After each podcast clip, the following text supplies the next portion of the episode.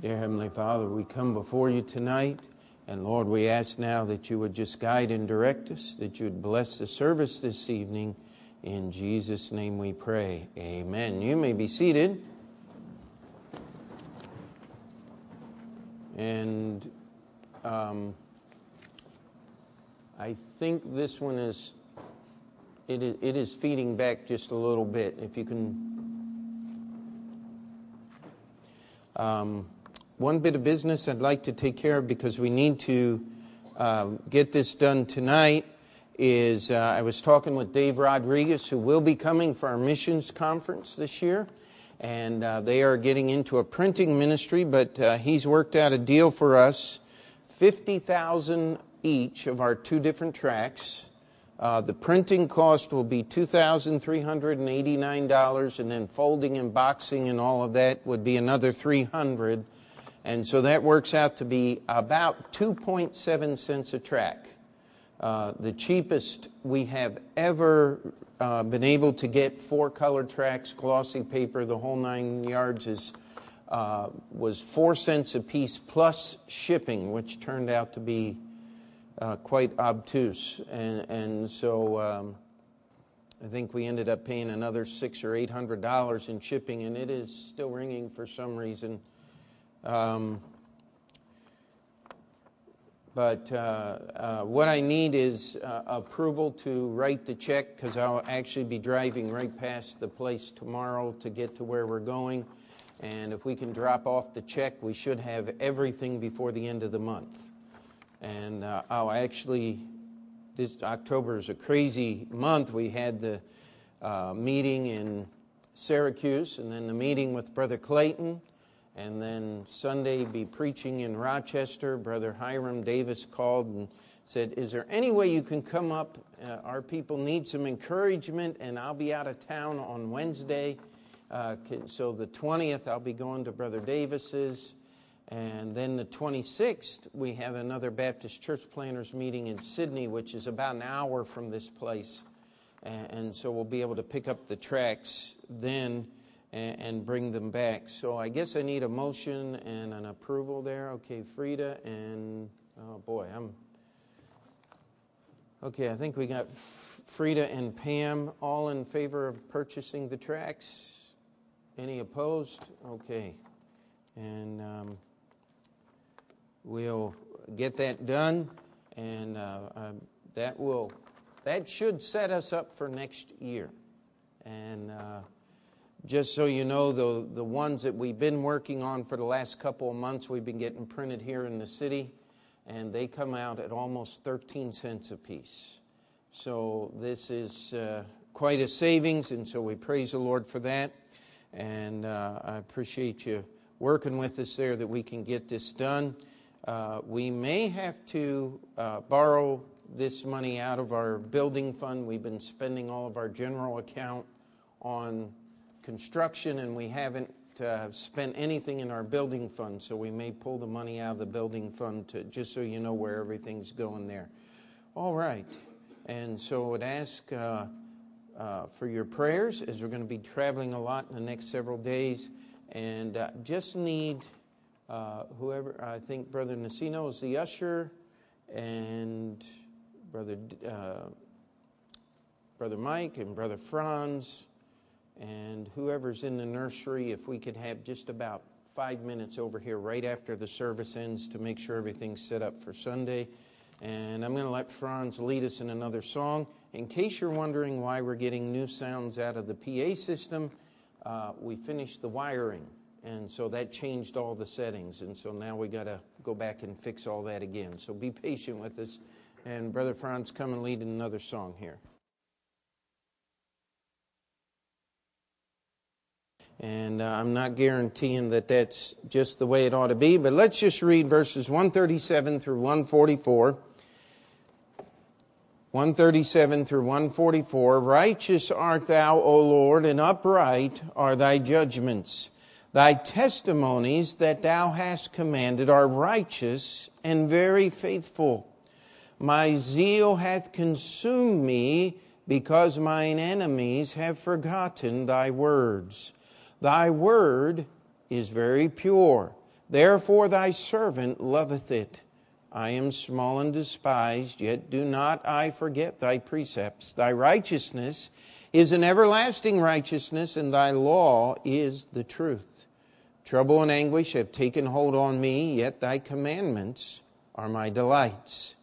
The righteousness of thy testimonies is everlasting. Give me understanding, and I shall live. Now, as we read through this, it may seem that the psalmist is in a depressed state, and, and it almost seems like it's not connected. But what we have to do is we have to go back to what this psalm is. It is the treatise on God's Word. The psalmist is looking at the effects or the working of God's Word in his life from almost every conceivable angle. And as we look at this, I want to just kind of divide it up as it from, right from the start so that we can see the bouncing back and forth uh, that I've tried to put into the outline here. But verses uh, one thirty-seven, one thirty-eight, the first two verses talk about God. Then verse one thirty-nine goes back to the psalmist. Verse one forty goes back to God. one forty-one, back to the psalmist. Back, uh, one forty-two, back to God. one forty-three, back to the psalmist. And one forty-four finally finishes with God. And, and so what I've titled this is The Struggle of the Soul in the Way. The psalmist is struggling with life. How many times have you, uh, in your Christian life, if you've served God for any period of time at all, if you've been walking with the Lord, you start looking around you and you almost want to say, what good does it do to serve the Lord? It's not making any difference. Anybody ever been there? Uh, I mean, just look at the world in which we live. And yet, let me ask you a question. Is there one verse in the Bible that says it's the job of the Christian to change the world? No, there's not. We are to take the gospel to the world in which we live. The world is an evil place. We are not building a new ship. We're not building another ark to save the world. What we're trying to do is help those who are willing to get into the lifeboats before it's too late. That, that is our job. And as the psalmist is here, he is talking about God's Word. He is talking about the standard that has been set. And verse thirty-seven, one thirty-seven, one thirty-eight, he says, righteous art thou, O Lord, and upright are thy judgments. Thy testimonies that thou hast commanded are righteous and very faithful. So what we see here is he is setting the plate or, or setting the parameters for this examination of this aspect of God's Word working in, in the life of the psalmist. And by the way, when the majority of people in an area or in a nation believe the Bible and are influenced in the way they live by the words of God, there's a godly influence in that area. But that's not the goal of the Scripture. The goal of the Scripture is for God's people to worship Him God's way. Will New York City benefit if we had A hundred churches like this spread out through the neighborhood? I, I'd take ten. How about that? Uh, uh, there, there aren't very many. But would New York City benefit from that? You bet it would. But is that the goal? No. The goal is for God's people to worship Him God's way. The goal is for those that call upon the name of the Lord to understand these first two verses. It says, righteous art thou, O Lord? Now we have a whole group of people. This, this whole thing that is going on, probably the biggest debate in the last uh, five years of American history has been sodomite marriage. Is that not true? And, and I'm sorry, but that's what it is. It's not the right for homosexuals to marry. It's uh, the biblical word is that, and I know that would be offensive to some people, but that's not really what we're interested in tonight, not being offensive or being offensive. We're not trying to be needlessly offensive, but that is the battle that is going on. And what is happening here, and don't uh, understand this any other direction, you see, the reason why the battle for marriage is going on is not so that they can be treated equally with other people. It, the issue is, is homosexuality, the Bible calls it sodomy, is that an equally valid lifestyle with what is set forth in the Scriptures? Now, we all know what the Bible says. But what we're going to see happening, and what is happening right now, is the same thing that happened about, started happening about forty, fifty years ago, and even before, but in earnest, in places that called themselves Christians, we had the standard of the Word of God being devaluated. If you were here two years ago when we went through the study of the history of our Bible, we came to one conclusion, I, I hope you did, was that in order for the basis of all of these false texts, uh, uh, the modern versions, to be accepted, we had to change the rules of evidence. We had to accept as valid manuscripts that history and churches, since the days that these corrupt manuscripts were penned, as being equal with the Word of God. What we were doing was changing the standard of truth. What's going on today is changing the standard of righteousness. What is good? What is evil? We live in a day where they call evil good and they call good evil. Should you stand up against what is true, you are called an evil person, are you not? And if you stand up for what is false and what is a lie and what is against the Word of God and against morality, you then become a good person in our society today. Is that not true? Am I the only one that sees that? Okay, I see some heads. Okay, we're in agreement here.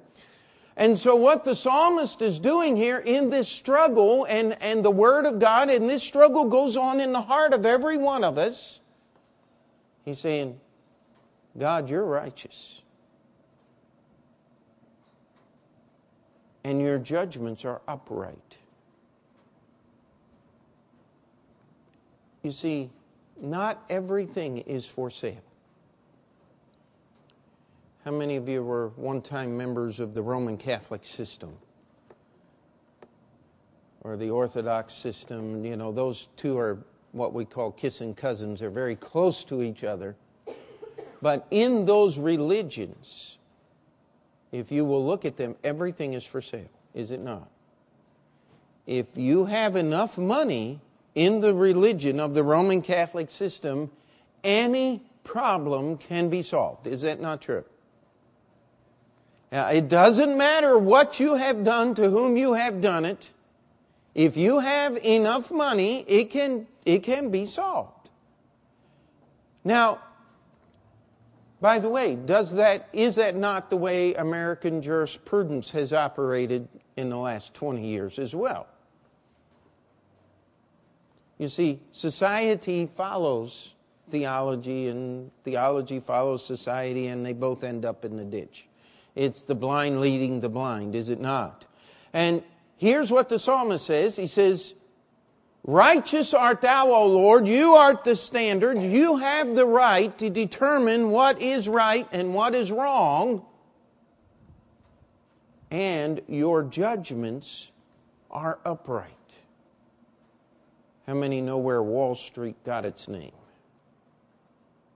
Back in the Dutch days of the Dutch living here and controlling Manhattan Island, they built a wall to keep the hostile Indians out. Guess where that wall was? Well, very close to where Wall Street is today. From Wall Street down, and just remember, most of what is now Battery Park and that whole tip of the island there is, is landfill. It wasn't there when Wall Street was the wall. I mean, that, you're talking about a very small area. That was the Dutch settlement. And God, the psalmist says, listen, just like those walls that were built for protection, that's what an upright is. It's standing still. It's not going to move. You built a fort to keep the enemy out and to protect yourself. What happened if the protection that you put around yourself didn't work? Uh,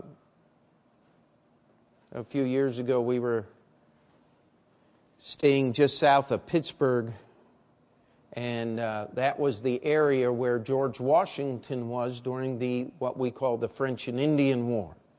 And not far, just a few miles from the place we were staying, was what they called Fort Necessity. Uh, they got out shovels and they tried to dig up earthworks and, and put themselves in, in a place, and they reconstructed everything very similar because uh, George Washington and a small band that was with him had attacked a, um, a small French uh, uh, group of soldiers. And then they realized that that was only one light detachment, that the main part of the army was just a few miles away. So then became the race for safety. And they ended up in the middle of a field. Now, let me tell you something. The worst place to build a fort is in the middle of a field, because you can be attacked on all sides. And so they dug and tried to build up earthen uh, breastworks that allowed the men to hide behind them. The only problem was the high ground was on the edge of the meadows. So the enemy was shooting down into the trenches where our soldiers were trying to find coverage. And by the way, the whole time of the battle, it was doing what it is here tonight, just pouring down rain. And so the muskets were waterlogged. The, I mean, it was, it was, and George Washington had to surrender. And it was a bad thing. And you know what happens in the lives of Christians when they don't allow the truth to be their uprights? Is you end up surrendering to the world. If you want a religious example of this, look at the Amish people. They have chosen certain things to be their uprights. Their dress is typical eighteen twenty, eighteen forty. Uh, when they got established here in the in the colonies, in the United States, uh, their their dress has gone back, and that's been one of their uprights. Well, what happens? Is there anything specifically righteous about wearing Amish garments? Or specifically evil about wearing something that has a little color to it or might have a little design? No, the issue is modesty, isn't it? The issue is moral purity in what we wear. And when we put the upright in the wrong place, we are going to end up being defeated. Now, the psalmist says, listen, righteous art thou, O Lord, you are the standard of righteousness, and upright, those protections are thy judgments. God has given us his judgments for his protections. The next verse instead of contrasting, builds it. He says, thy testimonies that thou hast commanded are righteous and very faithful. He says, thy testimonies that thou hast commanded are righteous. Again, we go back to verse one.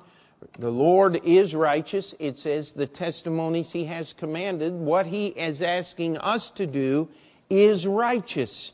And, and, and I hope, and I know we don't have anybody arguing these points here tonight. But aren't we tempted to bend the rules just a little bit?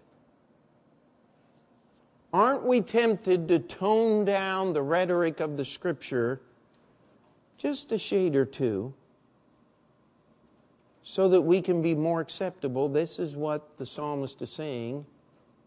No, he says, thy testimonies thou hast commanded, what you've said in your word, are righteous. And look at that next thing. Well, let, let me get commanded. They don't call them the ten suggestions now, do they? They are the Ten Commandments.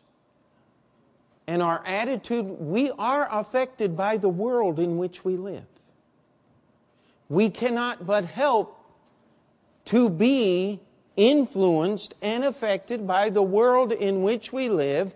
And it's awful hard to understand this God, the God of the Bible, that is absolutely authoritative, that never allows his will to be transgressed even once without proper justice and judgment being paid out to each individual who transgressed God's law.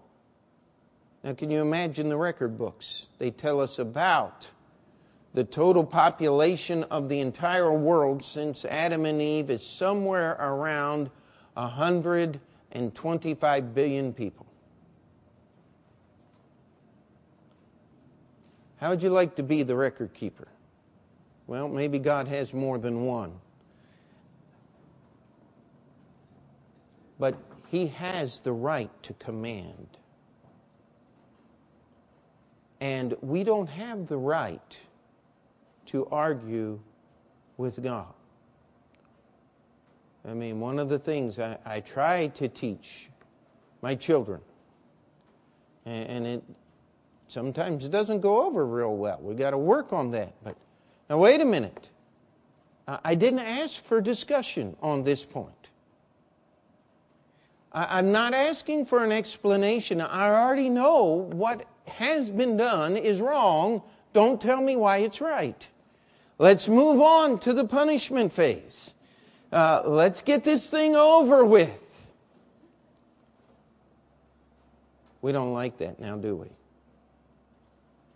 And so our tendency is, is to roll back this thing and try to soften it up a little bit.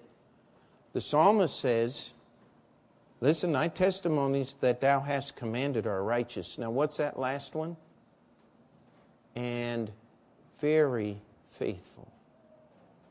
Aren't you glad that God has not changed his laws or his standards of holiness? God did not lower himself to meet us. What he has done is he sent Jesus Christ to pay the price for our sins, that we who were enemies of God might be made the righteousness of God in him. He has raised us to his standard. Now, when we think about that, it only goes so far. But this is where the psalmist begins this. Thou art righteous. Righteous art thou, O Lord, and upright are thy judgments. Thy testimonies that thou hast commanded are righteous. And they never change. They are very faithful. That's why it says he is just and faithful to forgive us for our sins and to cleanse us from all unrighteousness. God's holiness is not based upon a whim. His forgiveness of our sins is not based upon His goodwill toward us alone. It is based on the linear equation: sin, when it is finished, bringeth forth death. Jesus died in our place that we might be free. Did David, if he was the author, understand all of those things? No. But he did understand the principle that was involved, that God does not say, oh, it's okay this time. We'll worry about it next time. Uh, we'll sweep this one under the carpet. We'll get out the eraser. And yesterday was just a bad day, so we'll just pretend it didn't happen. What do they call those in golf? Uh, where you, yeah, mulligan. I knew it started with an M something, but uh, you know, we're not going to give mulligans. God doesn't give mulligans. He doesn't pretend that last five shots didn't happen. Everything is recorded because He is righteous and He is very faithful. But look what happens next.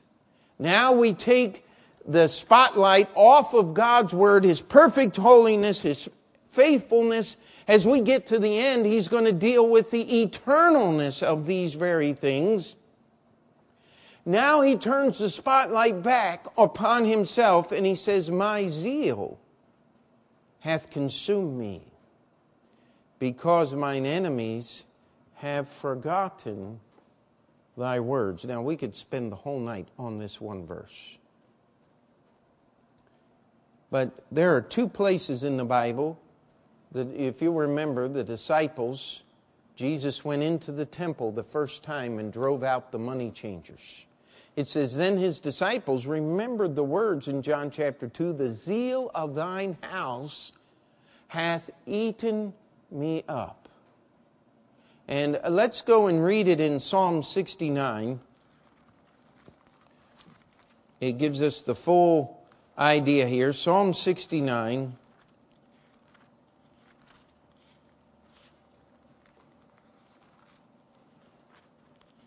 And this is also a good example of prophecy.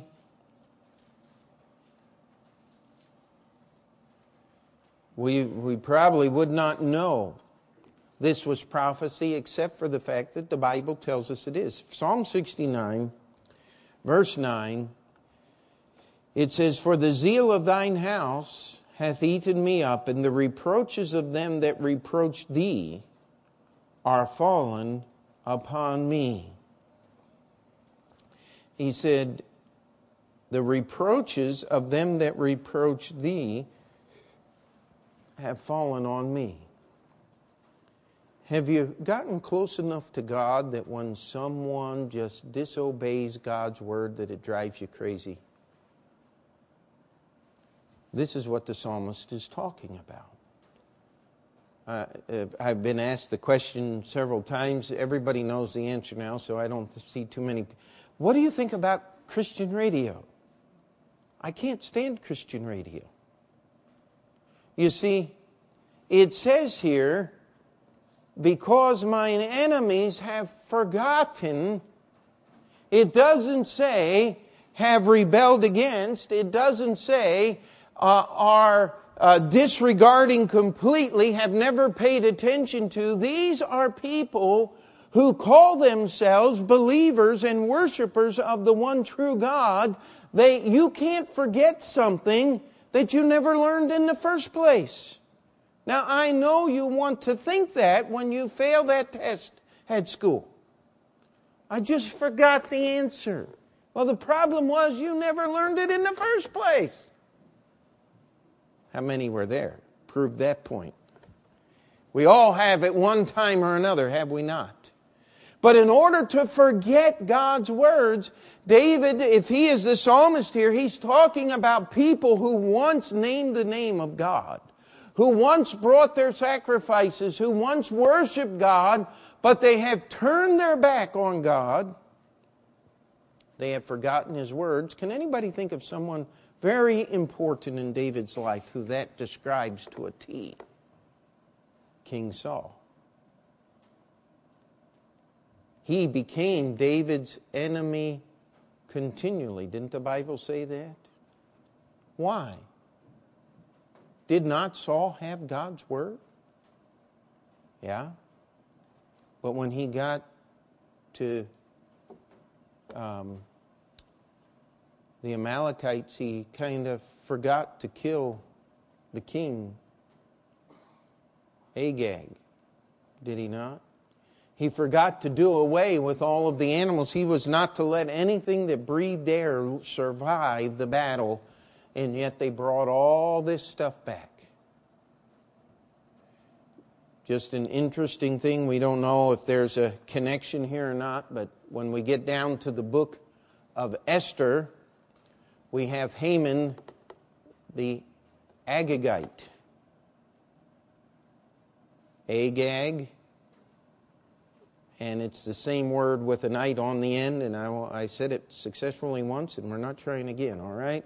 But there are some, in Jewish tradition holds that because Saul had let Agag live, that some of his descendants lived as well, and Haman, the reason he hated the Jews was because of what Saul did all those centuries before. We, I'm not going to say that for sure, but I'm, I'm going to let you know that there might have been a connection there. He says, the zeal, my zeal hath consumed me. Now, I want to make one point before we go any further. This is a far cry from verse eighty-seven, when he talked about being a bottle in the smoke. And he said, they had almost consumed me upon the earth. He was talking about the works of wicked men against him. He said, they almost destroyed me. He said, I was almost consumed. He said, here, my zeal consumes me because mine enemies have forgotten thy words. Do you see the difference between the first? And that wasn't the first time David spoke of his distress. The psalmist here spoke of his distress. But we see earlier in that psalm that his distress was because of evildoers. His distress was because people were speaking against him. We get down here almost to the end. We've only got four more of these to go after tonight. Somebody's going,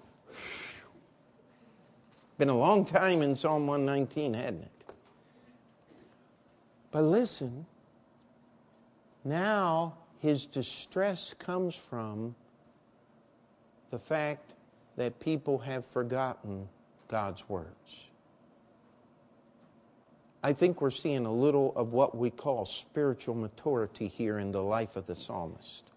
Would anybody agree with me on that? Instead of being upset about what other people were doing to him, he is now upset about what people are doing to God and to his word. That will keep you out of a lot of trouble. If we could only understand. I, I, I've heard preachers, I mean, just spew the venom at all of these people who are doing all of these wicked things.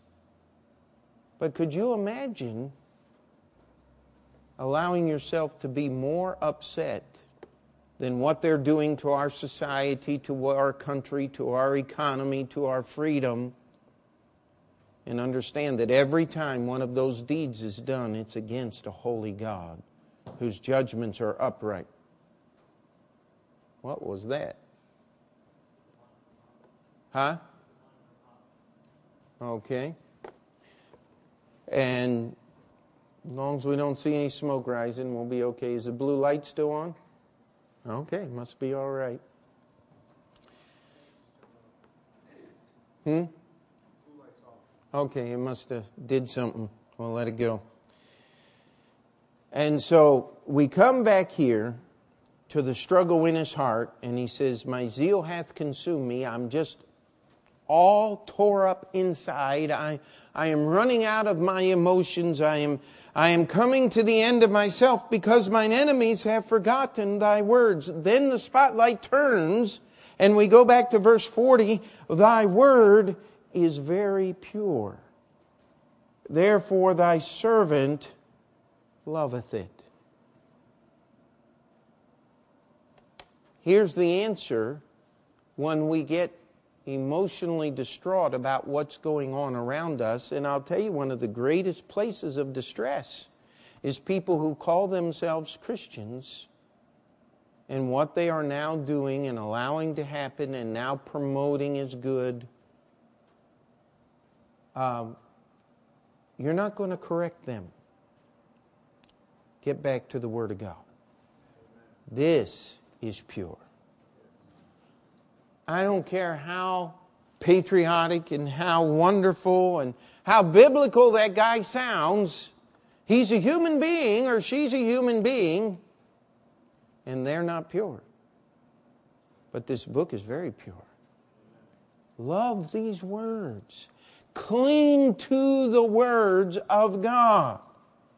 We go back, thy testimonies that thou hast commanded are righteous and very faithful. If we could just get back to the Word of God.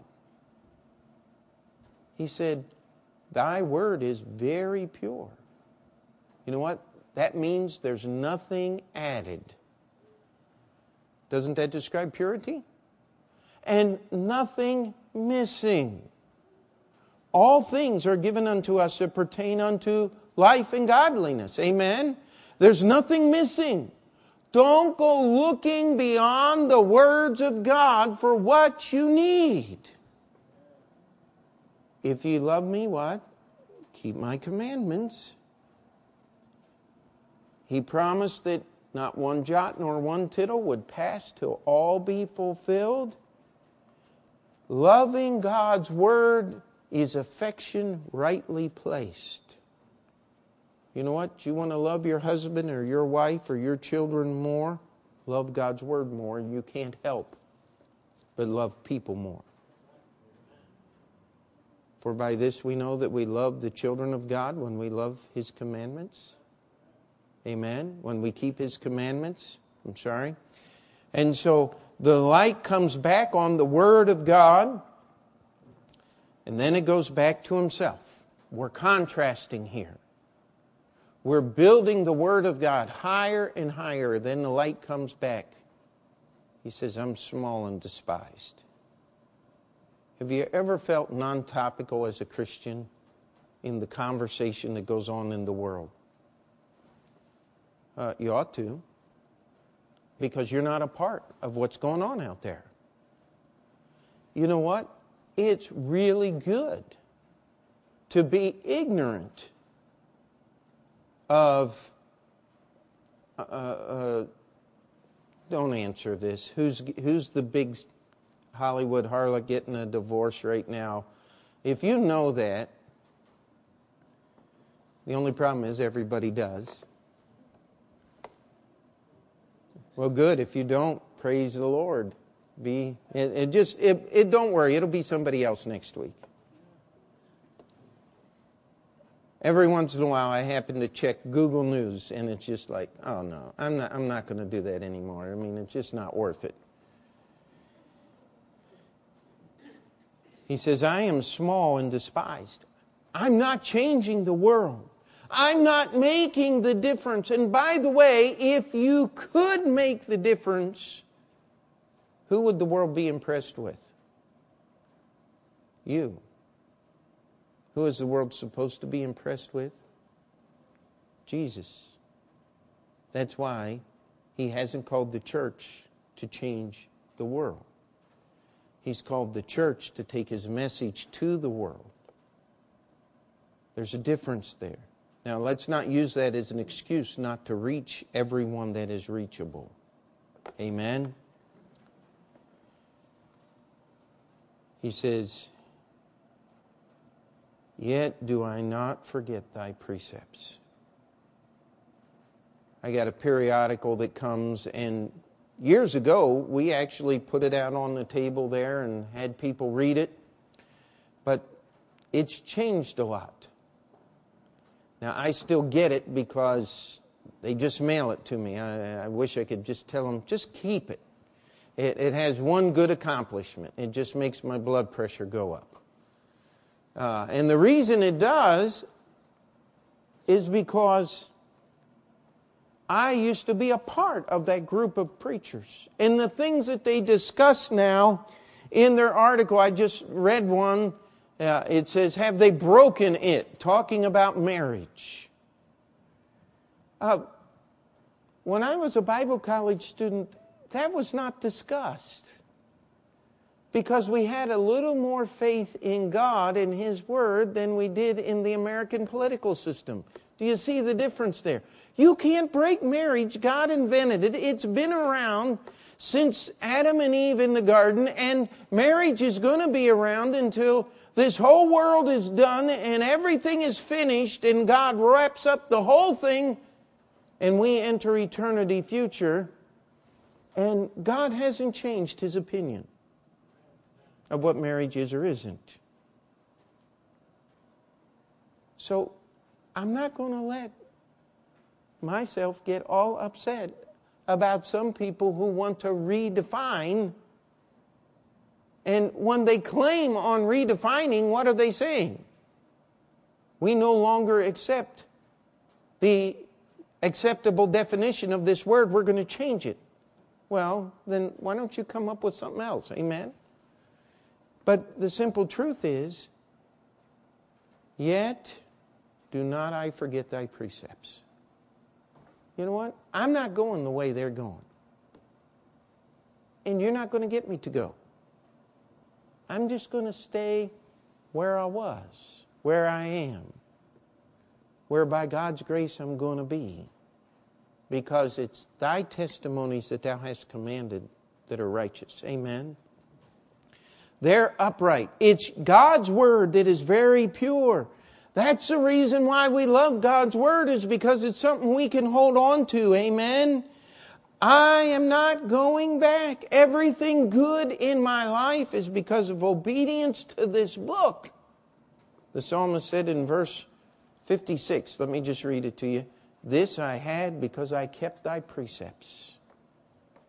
Talking about all the blessings of God. Psalmist says, I'm not going back. Verse one forty-two. Thy righteousness is an everlasting righteousness, and thy law is the truth. Do we need to explain that one? That's where we need to go. The psalmist, he says, the righteousness that's in this law is everlasting. It never changes. God's law is truth. You can't improve on God's Word. Then we go back to the heart of the psalmist, and he says, trouble and anguish have taken hold on me. If you're not upset by what's going on in our world today, something's wrong with you. We ought to be upset. It ought to affect you, but it ought not change you. It ought not make you do anything different. That's what he says here. Yet thy commandments are my delights.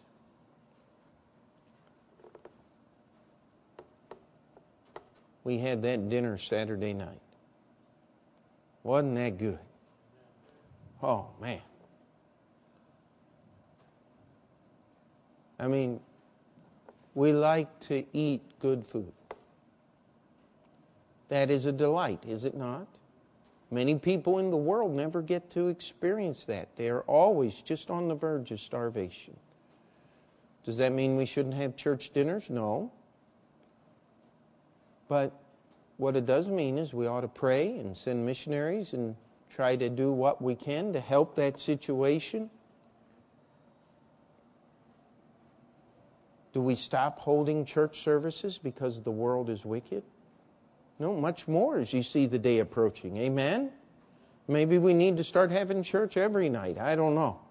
Uh, I don't know how I could do that without giving you repeats, but uh, um, we could get through the book of Psalms in less than a month if we did that. I mean, uh, Psalm one nineteen, Uh, thirty-one, well, no, we did take more than a month. We're thirty-one lessons now. Uh, but the simple truth of the matter is, we're going, we are living in a wicked world. Trouble and anguish are going to affect you. But make sure what delights you is the Word of God. Now look at the last verse. It's the summation of it all. The righteousness of thy testimonies is everlasting. God, there is no end to your righteousness. Your testimonies are the standard. Uh, the, I, I put it this way. God's Word is the summation. God's Word is the conclusion of everything. It is a summary of life. You can't get be, you beyond it. It, and then his statement is, give me understanding. Understanding of what? Of thy commandments, and I shall live. You look at all the pain and anguish that goes on in the lives of these people who disobey God's word.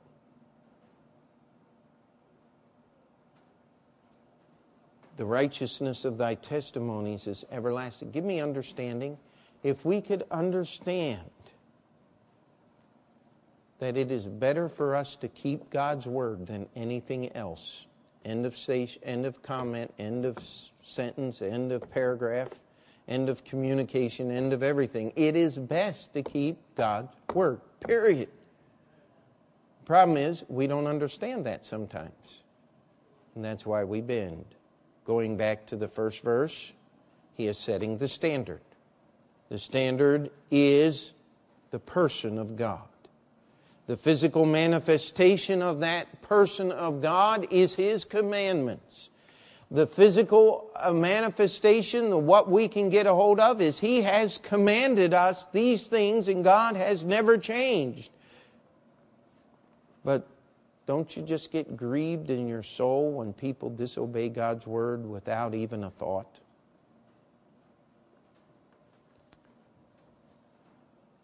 Doesn't it upset you when people call themselves preachers and say, Jesus never really claimed to be the Son of God? Uh, what was Billy Graham's? A person can be saved and not even know it. I mean, how can somebody who believes the Word of God say something like that? Well, maybe they forgot. That's what it says here. Uh... But what do I do? Thy word. Guess what? God didn't forget to keep his words. Amen. It's still very pure. Even in the English, it is very pure. All you got to do is read it and study it. That's why we love this book, and everything we do is connected to it. And yes, we are not changing the world in which we live. The world is changing all around us, and it's going in the direction that God has said it's going to go, and it's going to get worse before it gets better. That's what this book says. So what am I going to do? I'm going to love this book called the Bible, amen? I'm not going to forget His precepts, because God's righteousness is everlasting. A hundred thousand earth years from tonight, you're going to be glad you obeyed the words of this book. And guess what? What was righteous today is going to be righteous one hundred thousand years from today. God's not going to change His standards of holiness. Yes, this world is full of trouble and anguish. But I'm going to delight in this book, because the righteousness of God's testimonies is everlasting. Our prayer is, God, let me understand more about you, so I'll keep your word. Now let me ask you, was that as depressing as you thought it was going to be when we started out? Shouldn't be. The psalmist is not hitting a bottom. He is making an honest summation of what life is about. And guess what? There's struggle. If you don't think you have any struggle in this life, come see me. You're, you're in bigger trouble than you think you are. But it's okay to be hurt and to be affected by what's going on in this world as long as you let it drive you closer to this book. And all God's people said, Dear Heavenly Father, we come before you this night and we ask that you would allow us to see the development in the life of this psalmist here.